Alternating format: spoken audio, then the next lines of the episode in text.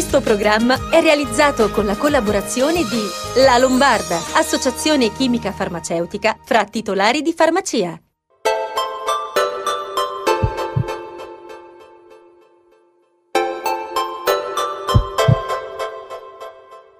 In collegamento con la dottoressa Anna Rosa Racca, presidente Federfarma Lombardia. Ben arrivata, dottoressa. Grazie a voi, un caro saluto a tutti. Dobbiamo farci aiutare da lei a fare chiarezza sull'allarme di cui si parla molto in questi giorni sulla carenza di alcuni farmaci, che si è trasformata in alcuni casi in un vero e proprio assalto al bancone. Ci dice quali sono e come e se li potete sostituire? Ma in queste ultime settimane, forse più di ogni inverno, eh, in effetti ci sono state delle carenze, delle carenze legate soprattutto all'acquisto di alcuni farmaci, eh, per di più per l'apparato polmonare, per le malattie respiratorie, eh, alcuni antinfiammatori, eh, faccio un esempio dell'ibuprofene, ma anche alcuni tipi di antibiotici. Devo anche dire che eh, spesso e volentieri magari mancava un dosaggio, ma c'erano tutti gli altri dosaggi, cioè manca il 400 mg, ma c'è il 600 e l'800, manca in bustine, ma c'è in compresse, non c'è la specialità medicinale, ma ci sono i farmaci equivalenti. Quindi insomma, eh, ogni persona, insomma, abbiamo aiutato come sempre naturalmente eh, le, le, richieste, quindi consigliando prodotti con la stessa formula chimica e con lo stesso naturalmente dosaggio. Eh, adesso sono migliorate, ci sono un po' meno di carenze, alcune rimangono.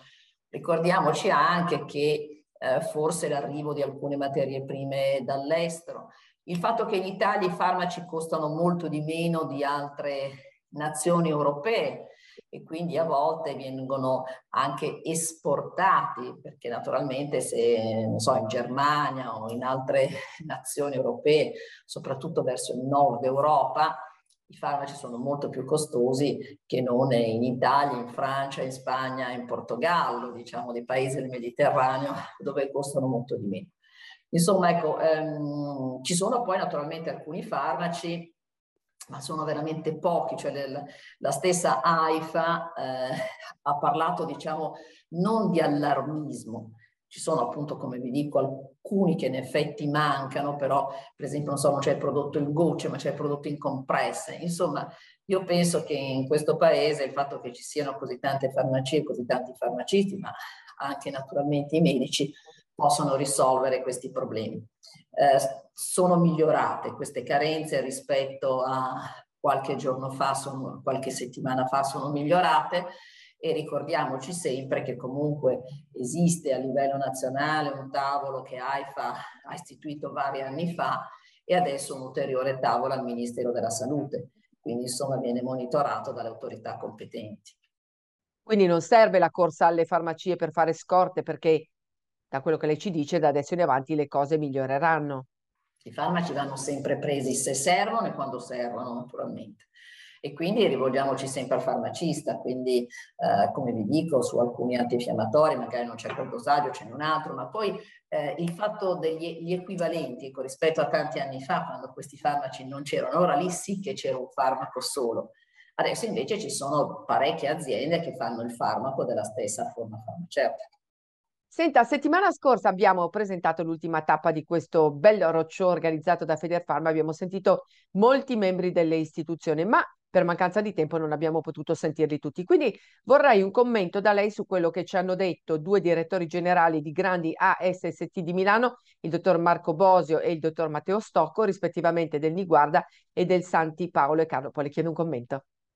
Beh, la, la, pandemia ha dimostrato che il nostro servizio pubblico, specialmente quello regionale di Reggio Lombardia, ha retto, ha retto a uno stress test importante, per cui il servizio sanitario regionale c'è. Certamente noi stiamo un po' subendo quelli che sono dei problemi generali della sanità nazionale, la carenza dei medici, aspetto che non ci sono medici di medicina generale, il problema del sovraffollamento, ma è proprio con l'attuazione della legge regionale che noi facciamo in modo di detendere quella che è la tensione ospedaliera, sia per quanto riguarda le visite specialistiche, sia per quanto riguarda l'accesso dei pronto soccorsi e fare in modo di creare una sanità che è più vicina al cittadino, che è più vicino ai territori, che, che dà praticamente uno strumento di prossimità rispetto al fatto che gli ospedali rimangono a sicurezza per quelle che sono le patologie a media e alta gravità. Beh, eh, quello che è la struttura dell'offerta ai cittadini sta già cambiando in applicazione della riforma regionale.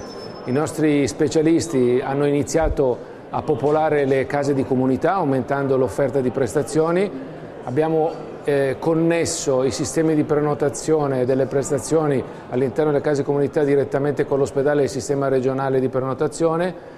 Questi sono i primi passi verso una eh, territorializzazione dell'offerta sanitaria. Dottoressa, come tutto questo impegno che ci hanno raccontato uh, verso una territorialità più vicina al cittadino riporta poi all'importanza che le farmacie hanno svolto e svolgeranno nei prossimi mesi rispetto proprio al fatto che sono le più vicine ai cittadini? Beh, io penso che questi sono stati anni veramente complicati, veramente difficili per i sistemi sanitari eh, regionali, naturalmente ovviamente per quelli della Regione Lombardia dove più di tutto per primo era arrivata la pandemia. Devo anche dire che eh, la sanità ha reagito molto bene con il lavoro e l'impegno, naturalmente non soltanto delle autorità competenti, ma anche, se permettete, dei professionisti, cioè di chi era veramente sul territorio, sto parlando dei medici, sto parlando di noi farmacisti, degli infermieri, tutte quelle strutture che, che hanno aiutato i cittadini a uscire o perlomeno diciamo a, a aiutare i cittadini in questa pandemia. Adesso diciamo facciamo molto meno tamponi, quindi insomma eh, i vaccini hanno veramente aiutato, hanno aiutato tanto le persone e se una persona adesso è positiva sono pochi giorni che uno deve passare a casa prendendo naturalmente degli antinfiammatori come, eh, come sempre consigliato. La farmacia ha dato tanto, ha dato tanto in termini di orari, in termini ehm, veramente di competenze, eh, ma, ma, anche aiutando i cittadini a fare meno strade. La ricetta elettronica è nata proprio con la pandemia, il fatto che arrivi sul telefonino, quindi che si possa consegnare in farmacia, la scelta e rivolta del medico, che ormai nelle farmacie lombarde si fa in farmacia, le autocertificazioni, mille cose che abbiamo fatto, il Green Pass che abbiamo stampato, naturalmente la mappatura appunto sui tamponi, oltre che naturalmente le vaccinazioni. Quindi insomma io penso che noi abbiamo fatto un grande lavoro, l'hanno fatto sicuramente le strutture sanitarie, quindi un ringraziamento va a tutti quelli che, ma era doveroso, no? in questo paese abbiamo una sanità che è per eccellenza una delle migliori al mondo, eh, una delle migliori sicura in Europa e quindi diciamo devo dire che il sistema sanitario ha saputo reagire ed ha aiutato le persone. Vorrei sentire con lei altri due specialisti, rispettivamente di cardiologia e diabetologia. Anche in questo senso la farmacia lavora al fianco del Servizio Sanitario Nazionale e dei cittadini per la prevenzione. Sentiamo? La salute è un bene fondamentale, è un bene che si vuole portare sempre di più sul territorio, perché alcune patologie possono essere trattate tranquillamente sul territorio senza andare a intasare gli ospedali. Soprattutto quello che a me compete è la parte cardiologica che è ben rappresentata, ipertensione, scompenso cardiaco, aritmie. Credo che questa sia la nuova frontiera di una cura personalizzata portata sempre più appunto a livello territoriale. La prevenzione, la prevenzione è fondamentale. Eh, la gente fuma, eh, abbiamo, siamo il secondo paese in Europa come bambini e adolescenti obesi, tanti diabetici. Vi sto descrivendo lo scenario che, che, noi leggiamo. Siamo tra i paesi in Europa messi peggio come scarsità di attività fisica. La strada è ancora lunga.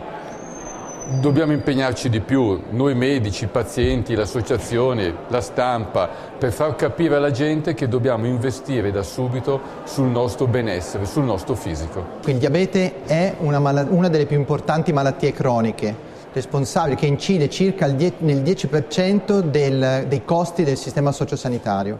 Questo comporta la necessità di individuare dei sistemi di gestione della cronicità che possano ottimizzare, ridurre l'impatto economico della malattia nel sistema sanitario e migliorare gli esiti, gli esiti clinici.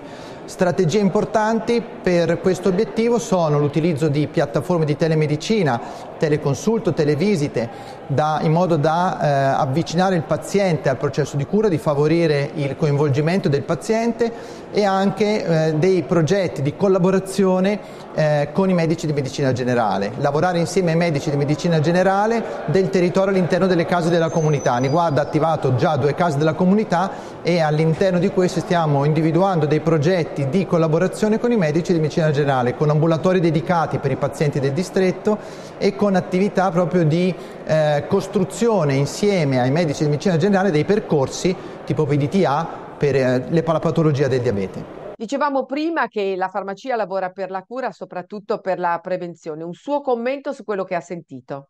Ma la prevenzione è fondamentale in queste patologie. Ricordiamoci che soprattutto i malati che vediamo in farmacia hanno delle patologie o di tipo cardiovascolare oppure di tipo diabetologico. Sono le principali cause, anche tra, tra le principali cause di morte. Quindi bisogna assolutamente prevenire quante pressioni noi proviamo tutti i giorni alle, alla gente, quante volte abbiamo consigliato alle persone di rivolgersi a uno specialista.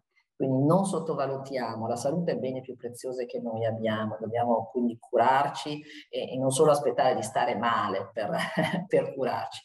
Quindi con Stefano Carugo abbiamo fatto mille indagini all'interno della farmacia, lui è veramente un professore straordinario nel cardiovascolare, abbiamo fatto mille cose proprio per aiutare le persone, intanto a prendere anche i farmaci in maniera corretta, perché spesso e volentieri ogni volta che provo la pressione in farmacia ogni mattina o ogni pomeriggio, la, il paziente, il cliente magari non ha detto ma no, non l'ho presa, l'avevo bassa, non l'avevo bassa, queste cose qui non si devono fare, cioè non ci può essere un'autocura, bisogna prenderle regolarmente, consultarsi naturalmente con gli specialisti.